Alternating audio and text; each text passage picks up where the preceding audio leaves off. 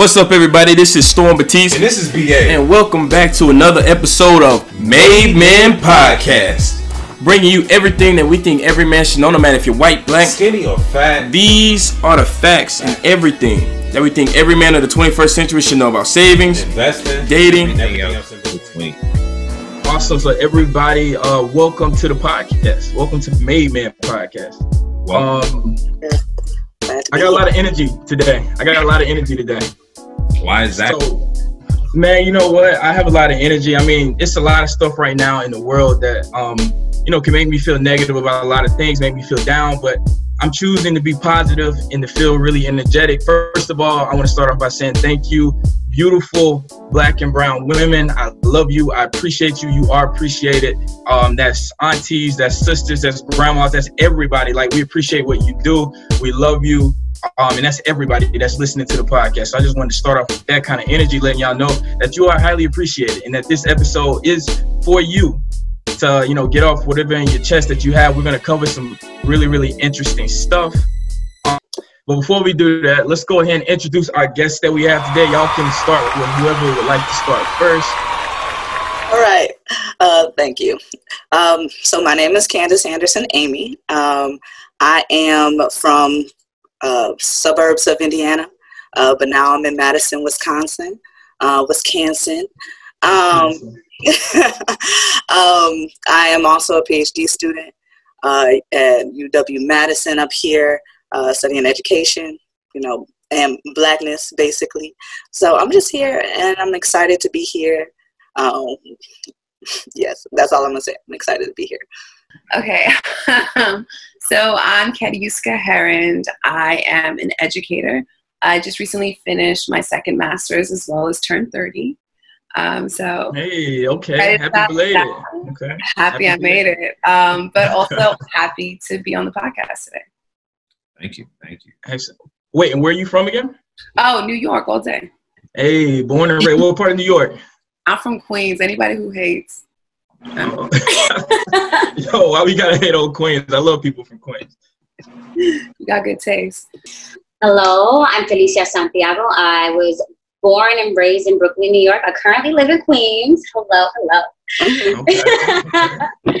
and um, I do a lot of social justice work in different areas, whether it is uh, working in incarceration facilities uh, or starting a nonprofit with um, in connection with the CDC about gun violence, and um, I do other things. So. Cool, cool. Well, it's it's basically we got an all star um, group of people in here today. Uh, oh really, my god, yes. You uh, hear them go through educators, uh, PhD students, um, social social justice like advocates for real. Like so, this will be an interesting episode. And um, you know, like like Storm said in the beginning, like we have some really really interesting questions that we would appreciate your perspective on, especially as Black women. We just want to uh, provide the space for you all to you know talk more about your experience and also just talk about you know we we have we're going to cover it but just what does like protecting black women mean or what does protecting women mean and how is that more of an action item rather than just like a repost on instagram? So before we get into that um, i'm gonna pass it back over to storm and we're gonna go through our polls. Cool. So yeah i like to do this poll just because it does uh it makes a lot of people feel included. And plus, it's just really a good icebreaker to get everybody just kind of relaxed a little bit. I don't know if y'all been on the podcast before, but it's completely low pressure on here. So I hope everybody's relaxed. I don't know if y'all drinking, but uh, made man, we usually like to have a little cup of something before we get started. So I'm drinking a little whiskey. It's uh, it's a Monday night, but I'm drinking a little whiskey, so I'm not I'm not upset about that at all. So I'm gonna run through this poll really quick. So the poll question: and let me know if y'all need me to repeat it. But the poll is uh, there's always that one person that is an exception to the rule. So it's either yes or no, and then just give me like a reason why. Um, I think it depends. I think there's like still further context to be developed in those scenarios. So it's like certain things like let's think about like that invisible checklist that do you got a job? Do you have kids? Ever been to prison? You know, like these this really contrived that we come up with that varies from woman to woman. Um, but like that stuff always feels like very topical. It's something that we put a lot of weight and emphasis on, but to me, it's still very topical. But I feel like so I guess in those ways, it's like, yeah, there's always an exception. There's always that one guy that got two kids, and I wasn't planning on messing around with him. you know, that one guy, he don't drive, but he's cute, so I'll do it. You know, like exceptions in that way. But there are things about me, like my political stances, my code of ethics, my sense of morality, that like there would never be an exception on. Like, you could never be homophobic. You can never be transphobic. You can never be racist. Like, there is no exception to those. So it's things. definitely deal breakers for sure. Like, oh, absolutely. No matter what. Yeah. Cool, cool, cool. I will um I will parrot that because uh, I wasn't sure whether I was gonna go the negative way or the positive way, you know. Um, but definitely there are things that you just cannot go, cannot. Um, they're the deal breakers, right? But I think there's also like the exception to the rule. Like that's a good thing. Like I married my exception to my rule. Like you know, like um and I won't even go into too much detail, but you know, like when you get that really good connection and you just vibe and like things go a little bit faster yeah. for it to go, you know, there's an exception to your timeline sometimes. Yeah, he was an exception to my timeline. So that's, that's we're gonna leave it at that. Okay. Shout out to that king. I know him personally. That's one of my best friends. So yeah, he, he's definitely an exception. Like, don't be mad about it. I'm glad you. I'm glad y'all together. I was there. can you repeat the question just so I can answer concisely? yeah. So um, there's always that one person that's an exception to the rule. I don't think it's just one. I think it's multiple. I think that I think that just because of the way that the journey is, we think we have an expectation of what we want. And then I think the whole purpose of dating is to figure out what that fit is for you. So then you start adding things onto your list. You start taking things off your list. And for example, I think some of those things are flexible. Like, all right, maybe I don't particularly like sarcasm, but on someone, I understand it and we can connect through that. On someone else, it just looks like you're being an asshole. Mm. You know, so I think it's those rules, some of them are flexible, and then the deal breakers are things that are values, and those things are the ones that'll keep you together. That's what makes um, turns a passionate relationship into a companionate relationship. If we're looking at um, the different forms of love. Fair enough. Fair enough. Be is there an exception to the rule? Or we all they gotta they gotta match off every checkbox. Um, you know, I think as a guy, uh, it's a little bit different, maybe because I think like we're we like into the physical most of the time, so like that's what gets our attention initially, and then like I guess if we start to like you later on, it's like oh yeah yeah this is this is nice, but um exception to the rules like no I mean how how can I put it? I think that I don't really have any exceptions to the rule. Like I, I think that you know I have preferences um, I prefer uh, black women. I prefer uh, women with natural hair. Like I have preferences, but um, as far as like value system, I would have to agree with everybody else. Like I think that there are some non-negotiables around that. Like you know, um, you know, believing in a higher power, and a higher power is God. You know, um, just being like uh, educated, like being able to have intellectual conversations, like just to help stimulate my mind, provided me with perspective. Um, just really like things that, you know, really help me, help me, help help us both grow within a relationship. So I think like it's it just come more so from the values and morals perspective. Those are the non-negotiables. But I think with a man, it's usually the non-negotiables are probably around physical appearance for the most part. And I'm just saying, generally speaking, I know it's not like that for every girl, but I think that you know it's more so like morals and values. Like those are things that you know I think those are non-negotiables. But you know, that's just me. Just me. I got you. I'm gonna go with yes. There's an exception. Everybody is an exception to the rules because, uh, in my opinion, nobody is gonna ever match off every like item on the checklist ever, no matter who it is. Like maybe to a degree they might have potential to do that, but I learned a long time ago you don't change people. People don't want to change. Like you can't make them change unless they want to. So yeah, everybody's an exception to the rule, in my opinion. So if somebody asks me, is there an exception? Yes. Everybody I've ever dated in my life has been an exception to the rule. I used to have an impossible checklist or, or system of check boxes that I wanted them to fill off. And I was like, damn, I can't find like she's doing this, but she don't have this. So like, damn, she has this, but she don't have this. Like, fuck, like who am I who am I looking for? And the truth is that person doesn't exist because nobody's ever gonna match off every checkbox. And so yeah, it's definitely exceptions to the rule. I don't know. Uh, in terms of what everybody else, huh? Oh, I don't know. I don't know about all that. Like, I, I just think that, you know, I, maybe it's just me. Like, I personally have never had like a checklist.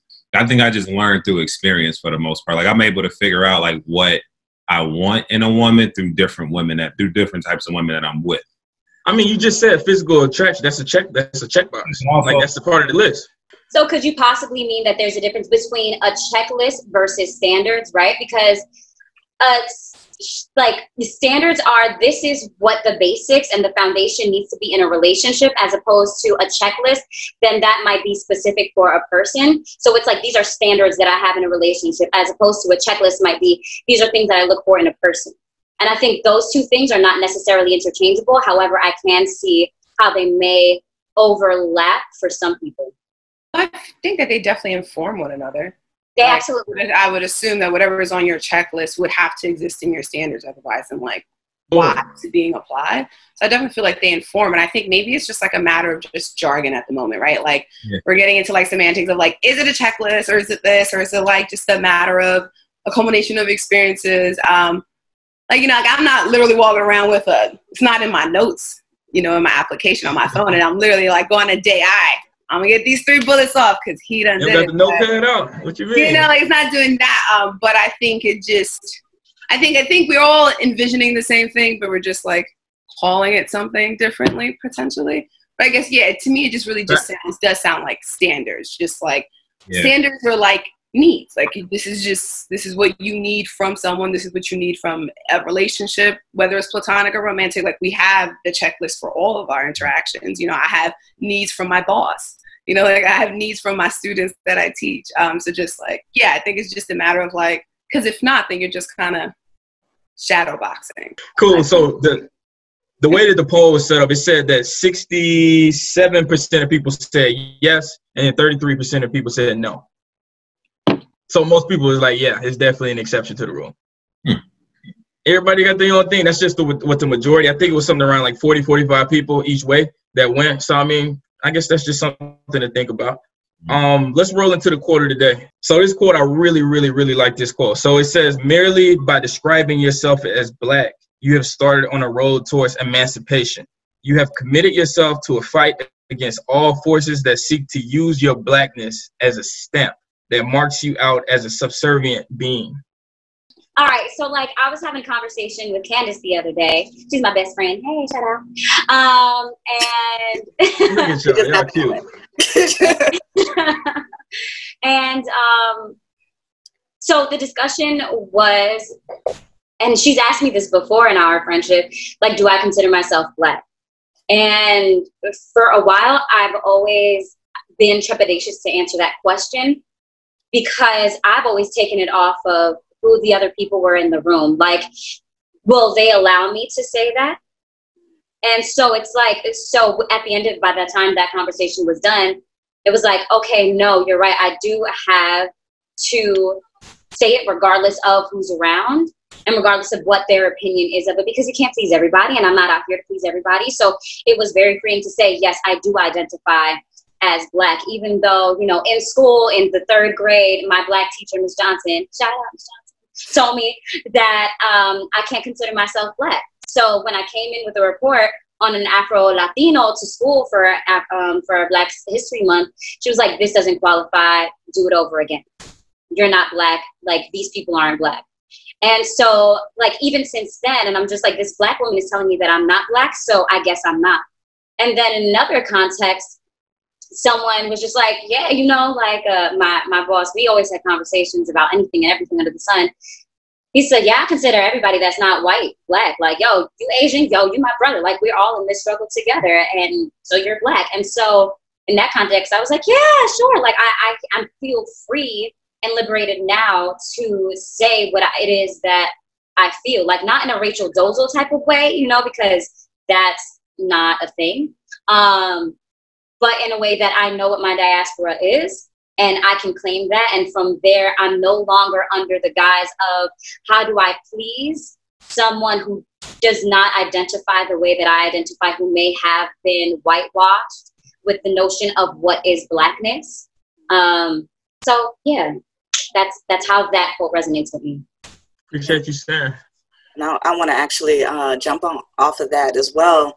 Um, remember in that conversation we was talking about um, blackness being a location in society as well as the culture that we are a part of. Um, that I am a part of, that I am connected to, the community that I'm connected to, um, and that blackness. Well, in in the in the relation to that quote, it's saying that once you claim blackness, you are already on the road towards a process, towards a liberation. It is stating a truth and a reality and an experience that then calls for it to be rectified, like calls for us to remember that being black um, relates to having this uh, this history of extreme oppression. Being black means that people can look at you and decide that you are not worthy of living. Like being black means so many things. So that experience, both beautiful and terrifying, like calls into action, like just in its being. Think about what uh, Candace just said.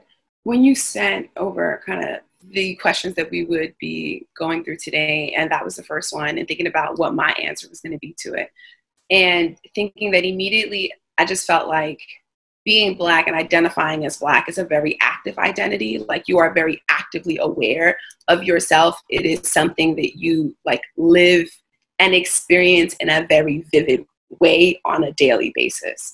Um, and so just thinking about that that is just it is it has also felt like a responsibility to me to be black. Like this is heavy responsibility that I had to myself, that I had to the community, that I had to people that I knew and people that I didn't know, um, that I had to like my responsibility of, carrying the legacy of representing everyone at every moment.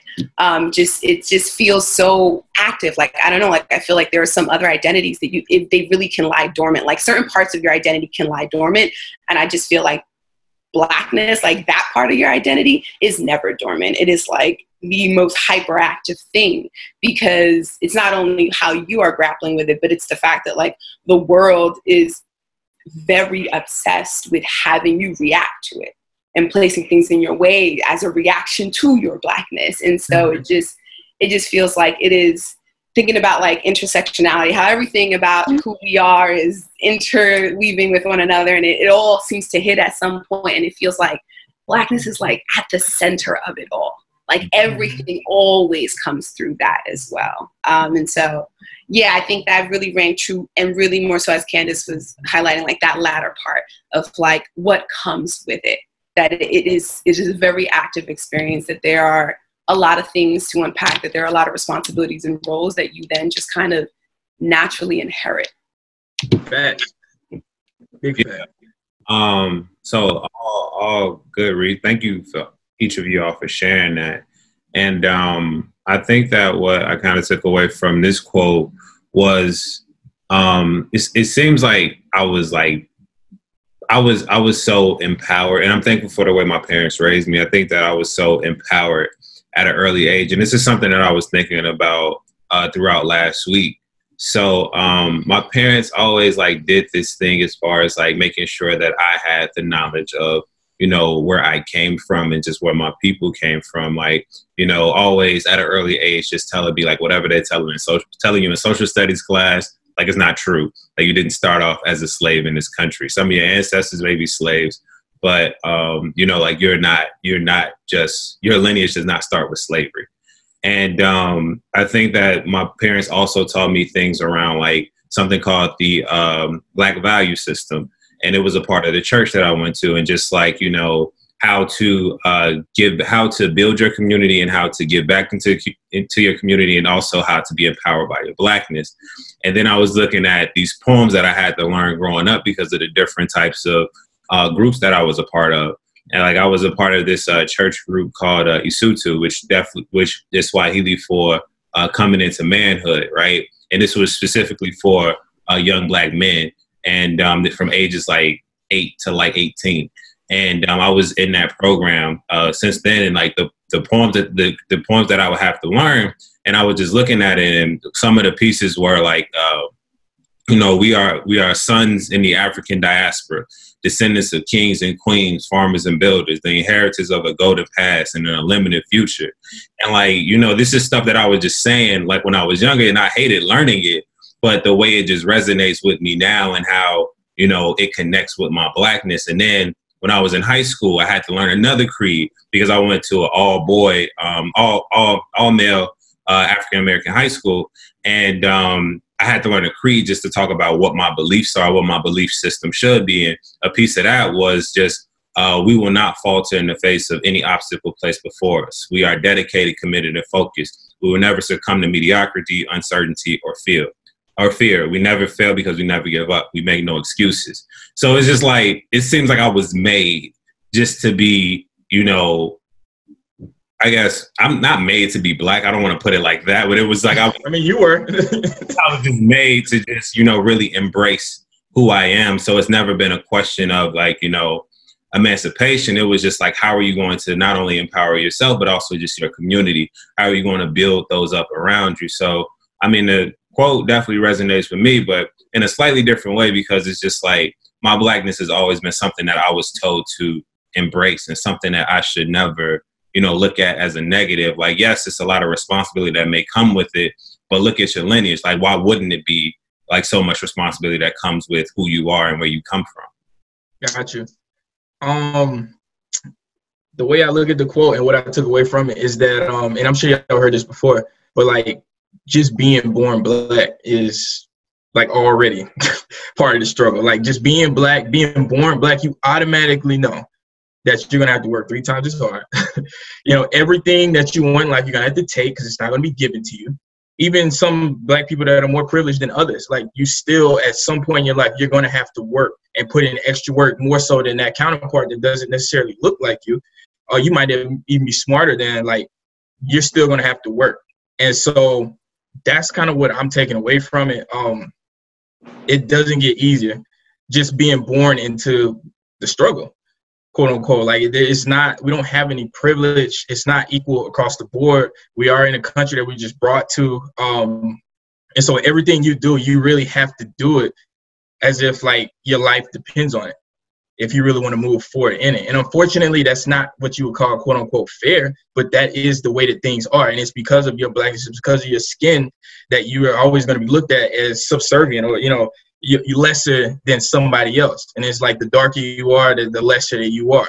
And unfortunately, that does suck. But I mean, that's that's kind of what I gather from the quote. And I hate it, but it's it's true. And I feel like all of us, like you know how they used to say, "Oh yeah, black people got an extra ligament in their legs, so they can you know jump higher," or like black people can rap and like all that stuff. Like they say, black people are, are more resilient than white people, like stronger and everything like that. Well, hell yeah, we are. Like you know, not in that context, but yes, we are. We were born into this shit. Like our surroundings have created us into these stronger beings that we have no choice but to be if we want to move forward. Like that is the only option that we have. So yeah, hell yeah, we stronger than a lot other a lot of other people, and it's not by choice.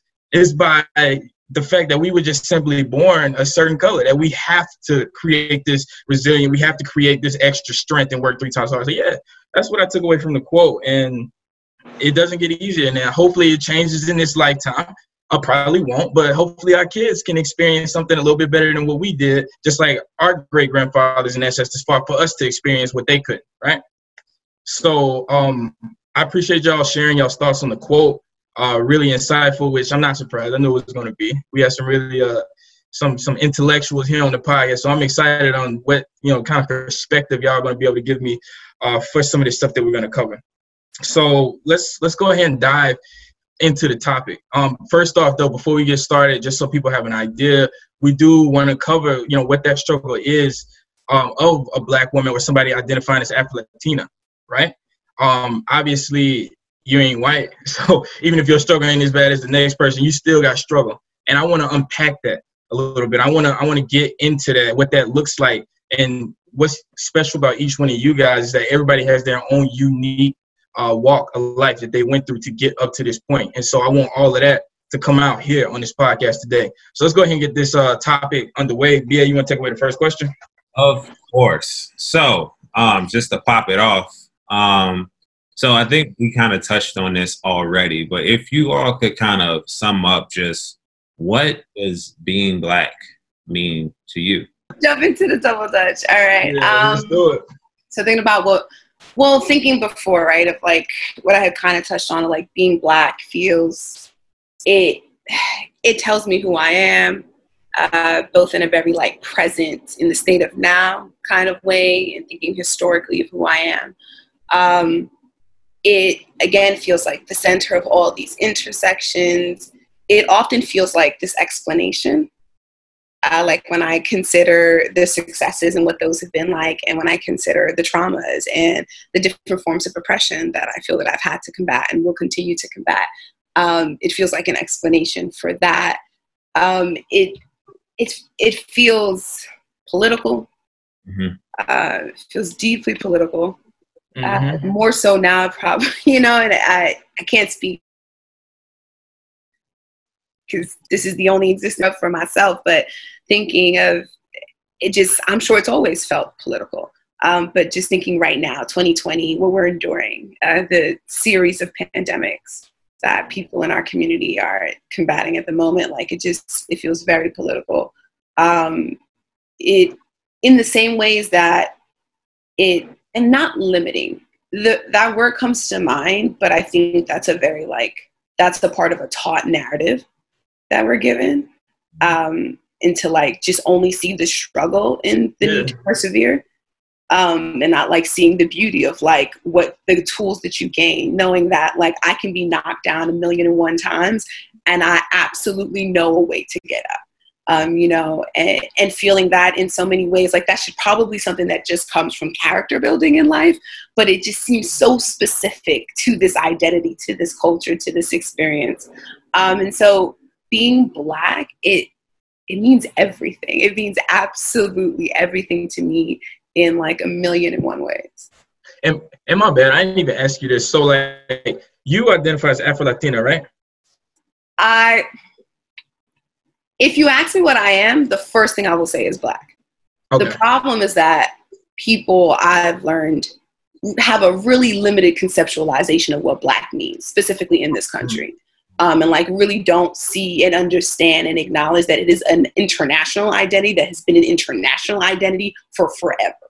Mm-hmm. You know, and so in considering that, um, I think I always I'm like I'm black, and it's always what kind or you know what are you yeah, yeah. mix what, what you got you know and, yeah yeah i'm a bit i've done that before it's it's and it's you know it's i don't fault people because it's just it happens so often that I, I do feel that at some point you can't blame everybody for everything they've been taught because we've been heavily programmed and like mm-hmm. that just doesn't seem like a big win um, but so i feel like when i when i know that anticipated follow-up question of what kind I yeah. do the Afro Latin, Afro Latino, or Afro Latinx. And really, what I feel I'm saying with that is just like further identifying a culture or further identifying a language because I am also an Afro Latina that comes from the Caribbean, which is different. Mm. Wait, wait. So, so, so Afro Latina, like just so the definition. So, for Afro Latina means that both of your parents are Spanish, right? And you identify with your African American roots, or like you? No. So it your both of your parents can't so this is also this is the thing about jargon and like language and how we use it right because if you're spanish you're really just from spain and we are just people who we're black people speaking spanish because that is how the colonial history laid ahead of us you know? And so that is just what happened. Um, but a lot of afro latino people are some are african american and then some level of spanish speaking identity. Most people that I know that identify as Afro Latino or Afro Latina are Cuban, Puerto Rican, Dominican, Panamanian, Belizean, like mm-hmm. spaces that are already known to be like black or brown Spanish speaking spaces predominantly. Um, and so Afro Latinx is really just an identification of like there is African ancestry here within my bloodline. Yeah, it's not okay. something that can be negated. I got you. I got you. All right. Like as I think about how much I know about jargon and, and language, I even um, uh, Felicia was earlier explaining to me the difference between Hispanic and uh, Latinx and how we like put that together and it's is not actually supposed to be together. So thank you for that. Um, and I also wanted to say too, to add on to what you were talking about about um, blackness being um, beautiful, I guess, and and um, when I'm thinking about what does it mean to be black, um, the first thing that's coming to mind is roses in the concrete, right? Um, it is it is beauty in such a way that um, comes from pain, and I think I resonate that with that very deeply um, because I grew up um, in such a white area Yeah. that it felt so lonely. Um, and I had to continually, either whether it was from my parents being really intentional about telling me who I was and telling me my history, uh, like like you said, Brian, um, or just being intentional about speaking life into myself, like the actual thought of being cultivating yourself in an environment that was not meant for you to grow. Like that's what that's what I keep thinking about when I think of blackness. And um, being black to me encapsulates like both sides. Like I, you can't. In, in my mind, it's complicated, right? Like it is both terror, but also beauty in, in a way that this world doesn't really understand. You know, they don't know what to do with us. Um, and so I think about what that affords us. I think of it as like power, right? Um, the fact that we have a clarity, like James Baldwin talks about the uh, clarity, um, and W.B. Du Bois talks about this double consciousness that we are having because of our blackness, because we can see beyond a veil um, into both the lives of white folk and also understanding where we fit in that. Um, and so that's what when I'm thinking of blackness, like I'm, I'm really, and I'm, I'm keep saying um, really because when you start doing PhD work around trying to explain these things, like it gets real deep. I won't even put you through that. But like I'm thinking about this all the time. What does it really mean? And what does that mean for like what does that mean for our kids as we're bringing up a new generation? Like that we want to have a better life than um, than the one we have now. So I'm, I'm just continuing thinking about that. Yeah. Yes, ma'am. It's a both. Mm-hmm. just go agree with both. Um, Yeah. So um, I guess Candice, like I like that bar that you had about you know trying to cultivate. You said something to trying to cultivate a rose Trying to cultivate life. in an environment that's not meant for you, in an area that's not meant for you to really survive. So I really love that. Um, so I guess the next question that I have for you all is really just around your experience. So just being not only black but also being a woman, there are some things that you all experience that a lot of people will never understand, will never comprehend. So, um, and speaking about you all's backgrounds and where you come from, what are just some micro micro traumas that you all have had? Just you know, whether it be your childhood, whether it be just on a day to day basis, like what are just some micro traumas that you all may have to endure, and how have you been able to really just navigate through those um, situations? Yeah, I'm thinking about it because I do have the privilege of being light skinned and I have so so that in itself, like the microaggressions that I've experienced have personally not been again, this is not the oppression Olympics, right? But it has not been as traumatic as what I know it may have been for people who have darker skin than I do. Um, Facts.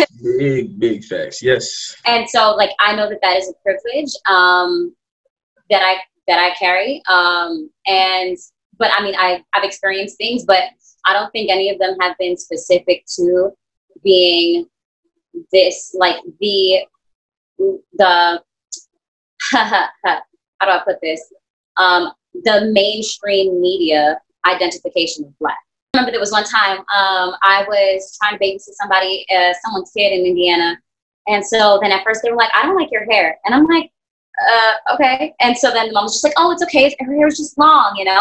Not everyone cut their hair." Next day I came back and I gave him, you know, some I made him some chocolate milk. And he's like, How'd your skin get to be that color? And I'm like, I drink a lot of chocolate milk. And then he put it down. He was like, Can I have water?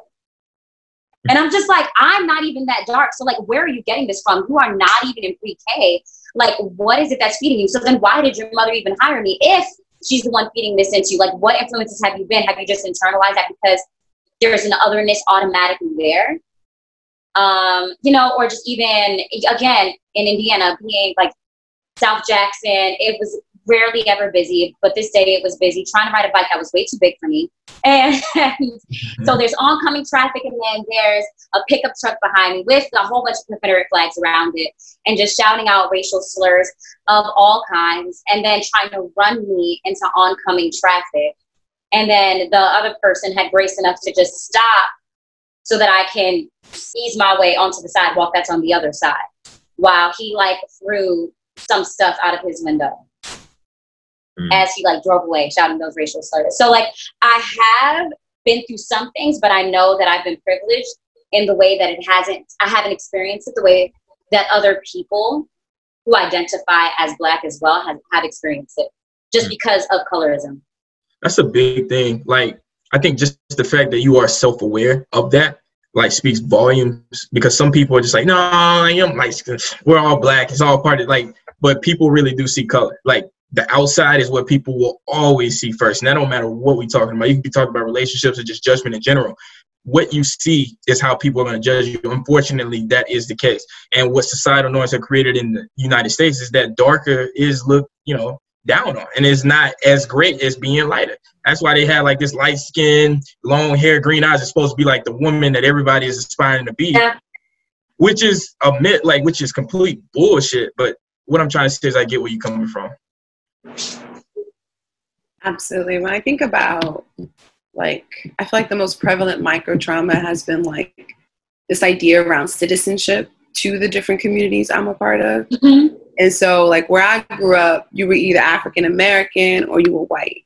Mm-hmm. And I'm clearly like, I know I'm not white. Yeah, so yeah. and my mom is darker than me. And so I'm like, oh, you know, my stepfather is African American my sister looks like me. Oh, we black. Duh. Like, okay, we just speak Spanish. Like, don't know how that happened, but that is who we are. And then I get to, it wasn't until high school where there were Spanish speaking, there was a Spanish speaking population, but like Central Americans, South Americans. Um, and it's, there are a lot of differences culturally, a lot. And even more so, what's more staunch is like the difference aesthetically. Mm-hmm. Um, right. And so, like, thinking about like citizenship in the community that spoke Spanish and in this black community that I had just naturally always been like, I, this is, this is who I'm a part of, this is where I belong. Yeah. So, knowing that, like, the, am I, the times where like, I'm not black enough, you know like for some reason it was something my hair looked a little different that day. When i slick it down it was a little different than my home mm-hmm. she right. used black gel and i use eco styler. So it was like oh i put mousse in my hair. She's like what the hell is that supposed to do? You know so like in those moments i'm not black enough. But I remember being in high school, literally running to the bathroom between every single class to wet my hair so that it would be long again. So they would stop asking me if I cut it in school or why my hair got so short and dry. Why did it become this? And just knowing like that it just it just didn't seem to nothing about me seemed to fit mm-hmm. in either group perfectly. There was always some moment where I felt like I was an outsider. And and knowing how unsettling that felt because I don't know how to reconcile that isolation. I don't know what to do or how to be to not you know to to to satisfy whatever the expectation in this moment is and also unfortunately feeling like those moments of isolation were very intentional by those doing it to me that it was a choice that all of a sudden it was like i was black for too long in the conversation so now we're gonna cut it off or i, I was I'm, I was Spanish, but like now it's it's getting a little yeah. weird because why is this Spanish girl listening to soca music? What is that? You know, like so just all of these to me, the biggest micro trauma was just like citizenship, like where, because being Afro Latina, being that specific kind of black, not being African American, and, yeah. and knowing that that was the only kind of black I grew up understanding, just really feeling like not without, but almost like with too much. like there's there isn't enough space on this page for me to put this all in i they won't let me check all the boxes you know and, and just like grappling with that that's that feels it's not the only you know only one but that one felt the most prevalent like it had the biggest impact on me. Like i felt that really deeply i just want you to know um, thank you. I felt that um, because that feeling of isolation is real.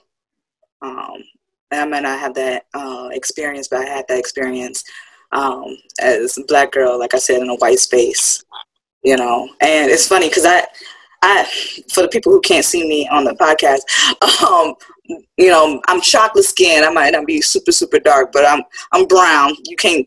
If you won't be able to see otherwise, you, you won't guess anything else. I look black, um, with dreads and glasses, um, and um, I was like this. I, I had gotten dressed when I was 11, I think. Um, so it's actually been a lot a part of my my identity. Um, and I, bring that out because I, I, didn't even when I was preparing for this podcast, I didn't even write this down. But um, I think when I was thinking about the moments where I began to feel at least okay with what I look like, it, it came with my lock journey.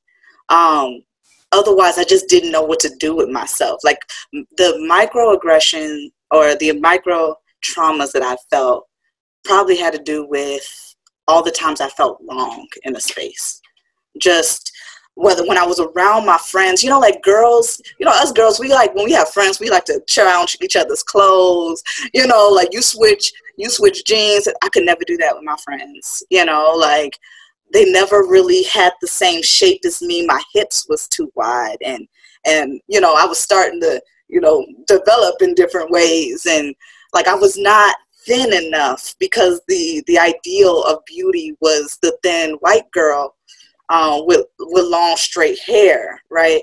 And I remember so many times. Um, I actually like looked back on like some of my journals. I, I used to journal a lot, um, and like every other page was the narrative of me talking about some boy who didn't like me, mm-hmm. like some boy who mm-hmm. did not, um, you know, who literally would verbally say, like one kid, I remember we was on the bus um and he was like pakistani or something like that. And you know like there's only a few of us caramel people anyway. So you know we we was kind of close.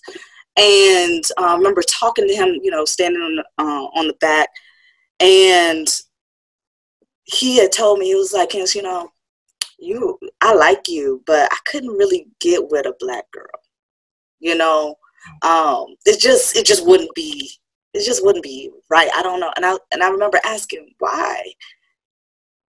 And I'm I'm maybe like 14, like 13, 14. I don't really understand why, right? I just know there's this boy, we vibe. I think he likes me. He just told me I was not acceptable to like. Not that he didn't have a like for me, but I was not acceptable to like. Mm. Um, and I think the hardest part about those kind of experiences, because there was one after the other after the other, um, was the fact that we we still remained in relationship, like we still remained friends, if you want to call that.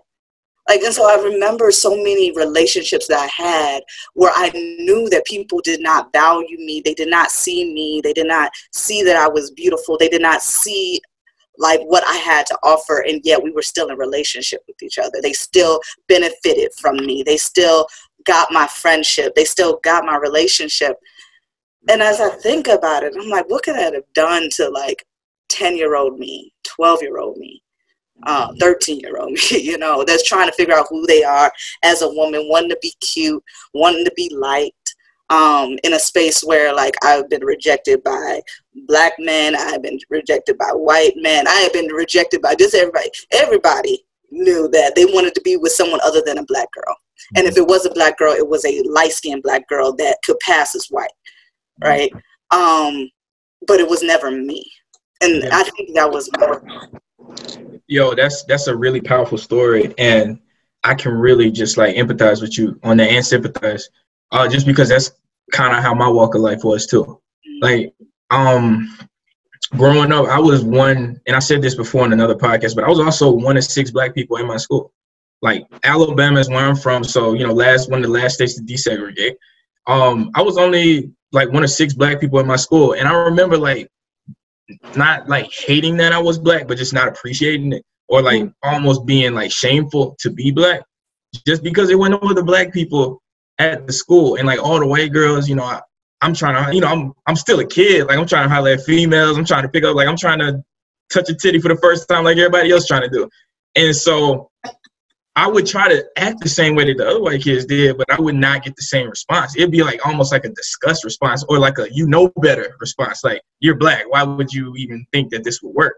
And like I remember getting so bad to the point like that I didn't even look at it as like anything wrong. It was just like kind of understood.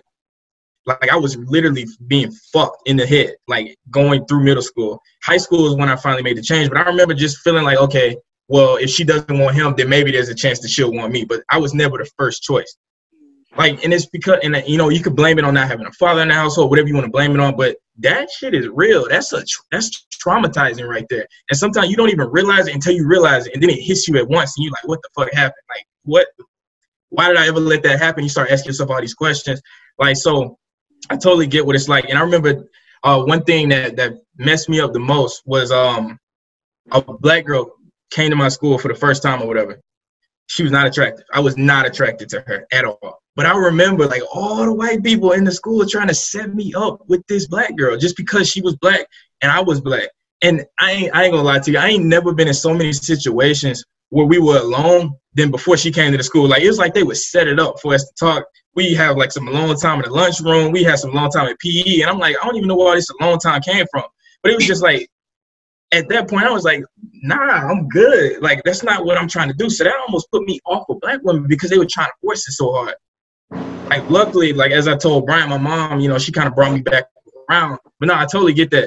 And I appreciate all of y'all sharing. That was some really heartfelt shit. I love where this is going. So I do want to bring y'all to the next question. So the next question that I have for y'all is um as a woman of color, what privileges or disadvantages do you feel are associated with skin complexion? And then I guess ask yourself or, or, or, tell me if you think this is because of skin color or it's because of your nationality. I I was thinking about this, um, mm-hmm. and I feel like my privilege and my disadvantage are the same, mm-hmm. uh, or at least the one that stands out most to me. And for me, it is like being fetishized or eroticized by others, everyone being hypersexually attracted. And so I think that's something that comes with being lighter skin and with being uh, an Afro Latina comes like this extreme hypersexualization. Like there is sexy is just put on me. Like it is, it is feedback I've been given in the classroom. And it's like, like literally like oh, something about you just feels really sexy. Oh, because I love Othello. Yeah, like I don't know why it feels so sexy other than I know how to teach and make this shit sexy, but like I'm not shaking titties. Like I'm at work, dressed, everything covered, you know, like so it's just it'll be mind blowing to me like that. Or even like in the moments like going to do laundry and like really coming out the house intentionally looking a hot mess. And like, mm-hmm. I know that we all want to throw Drake lines, but I don't look the prettiest with no makeup on. And I don't. Sometimes it's really not the cutest look. Natural is every day my natural don't always work. And so it's like, you can't tell me you're talking to me because I'm really the sexiest right now. It's just this natural assumption of like, there is something sexual about me. And so knowing that that has often been a privilege, like that would often get me through the door, get yeah. me to a conversation is someone betting on if I do this, there's some type of sexual transaction about to happen. But then it immediately becomes a disadvantage because I'm not doing that. And I really right. feel that I have the tools and the qualifications that merit whatever it is I'm going for, looking to attain. And so it's like the second that I decide to make it very clear that there is nothing to be gained sexually, the privilege has gone out the window. Like it is no longer there. It has been reneged and it's not on the table. And so for me, that is, it's always been like, and I always think about like pretty politics of like, yes, it is a privilege to be seen as attractive, especially like this mainstream, socially acceptable attractive. But knowing that that coupled with already being a woman and knowing quite often what our value is equated to, that is just doubling it. And it really feels like it takes away from whatever it is I bring to the table as a person. And it, it just it just makes me some object and it just becomes this constant reminder of like as a woman, men have access to my body. As a black person, mm-hmm. everybody got access to my body and feeling like this just constantly, this privilege becomes a disadvantage that just always makes me feel like very exposed very vulnerable. No one's ever like looking at me for the right reason.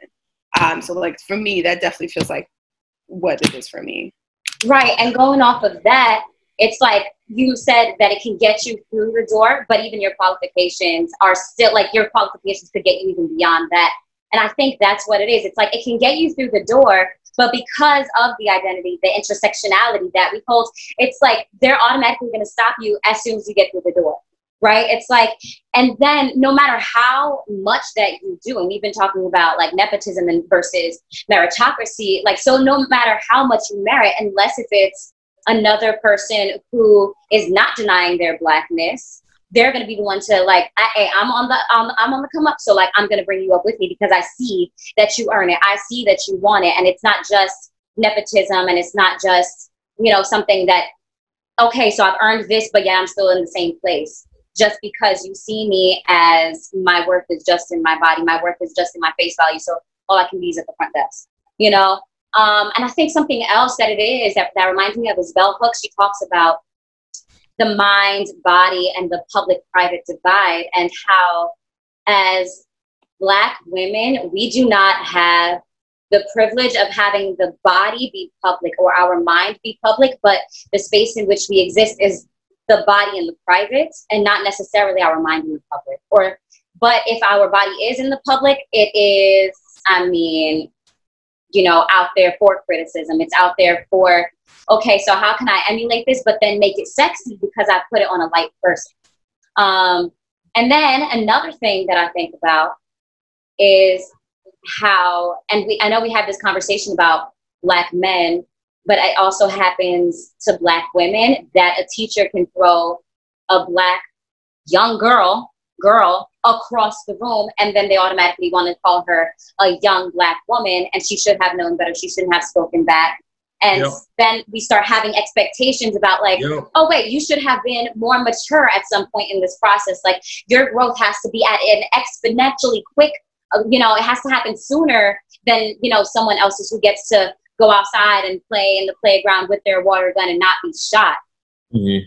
You know, and and so I think it's just the expectations that are put there, like you have to be mature or you have to look a certain type of way and you have to exist in a certain type of way, talk in a certain type of way. This is what you're limited to, and this is when you have to have it by. God damn it, Felicia going off. Yeah, remind me, bro. We got to get a soundboard, bro, because she has some damn. I'm not Joe Budden, bro, but I would have hit the gunshot. I would have hit the fucking little air horn on a couple of them moments. Girl, you was going in just now. Love this shit. She got Candace. Well, I mean, I, I want to jump off of that because remember our conversation, um, especially when we're talking about like who is afforded protection and who is not afforded protection, right? Mm-hmm. Because we have to remember, like in our country, it's it's um it's created to basically make the white woman the the pristine, the protected, that which per, um, represents what is most pure and most feminine, right?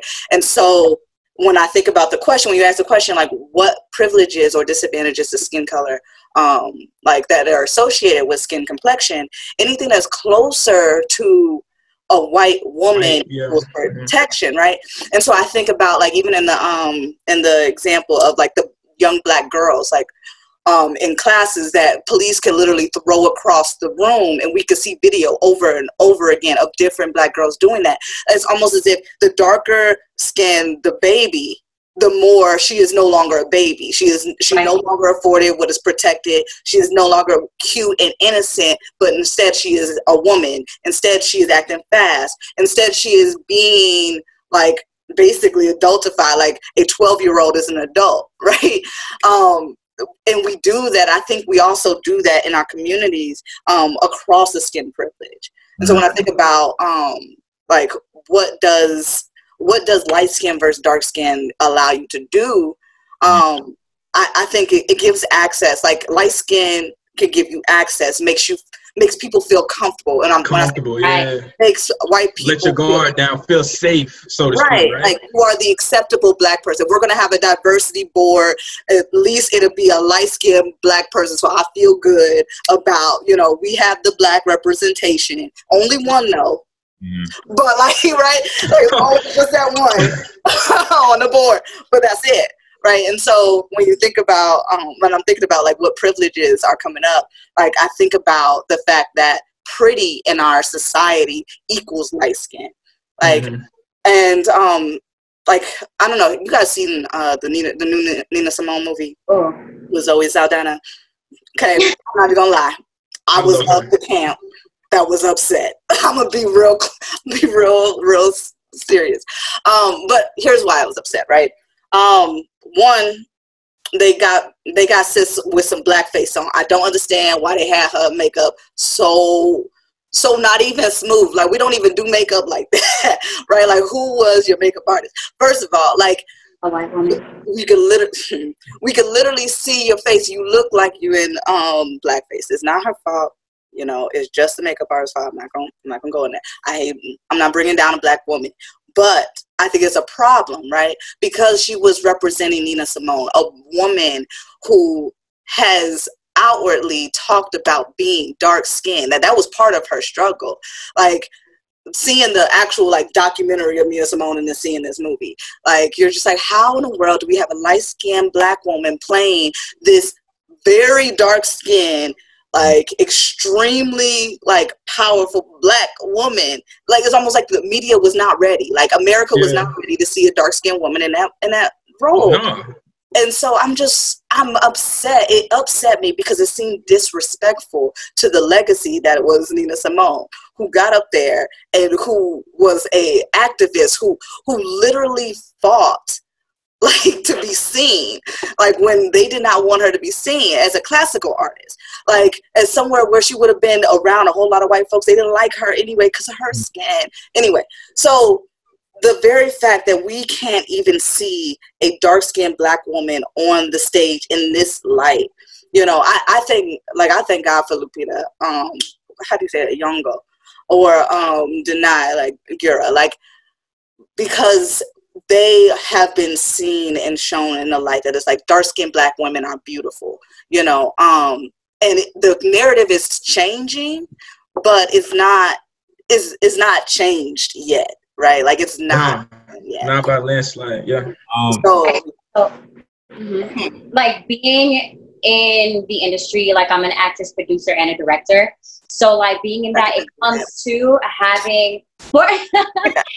it comes to having more of our people in the writing room. It comes to more having more of our people in the director's chair, in the producing chair, in the casting like in the casting offices. And it's like, okay, you've been told so much that this is not the space for you. So it's like it's your time to claim it now. Now that everyone's like, you know, all of these white people are filled with yeah, you know, like do we? I mean, use it. You know, like you, like you use this time, use this space. You know, and yes, it's unfortunate that that's what it's coming out of, but look at the thing that's going to come out of it. You know. Um, we're gonna go ahead and take a pause right here, just because this is a lot of good information. We want you to try to consume everything that's been talked about. These women have been dropping gems. I hope y'all been picking them up. Yeah, like a lot of stuff was talked about, a lot of information was covered. Um, just very insightful conversation. Yeah, thank you. Most definitely. So we're gonna take a pause right here, but we definitely gonna be back. Y'all stay tuned.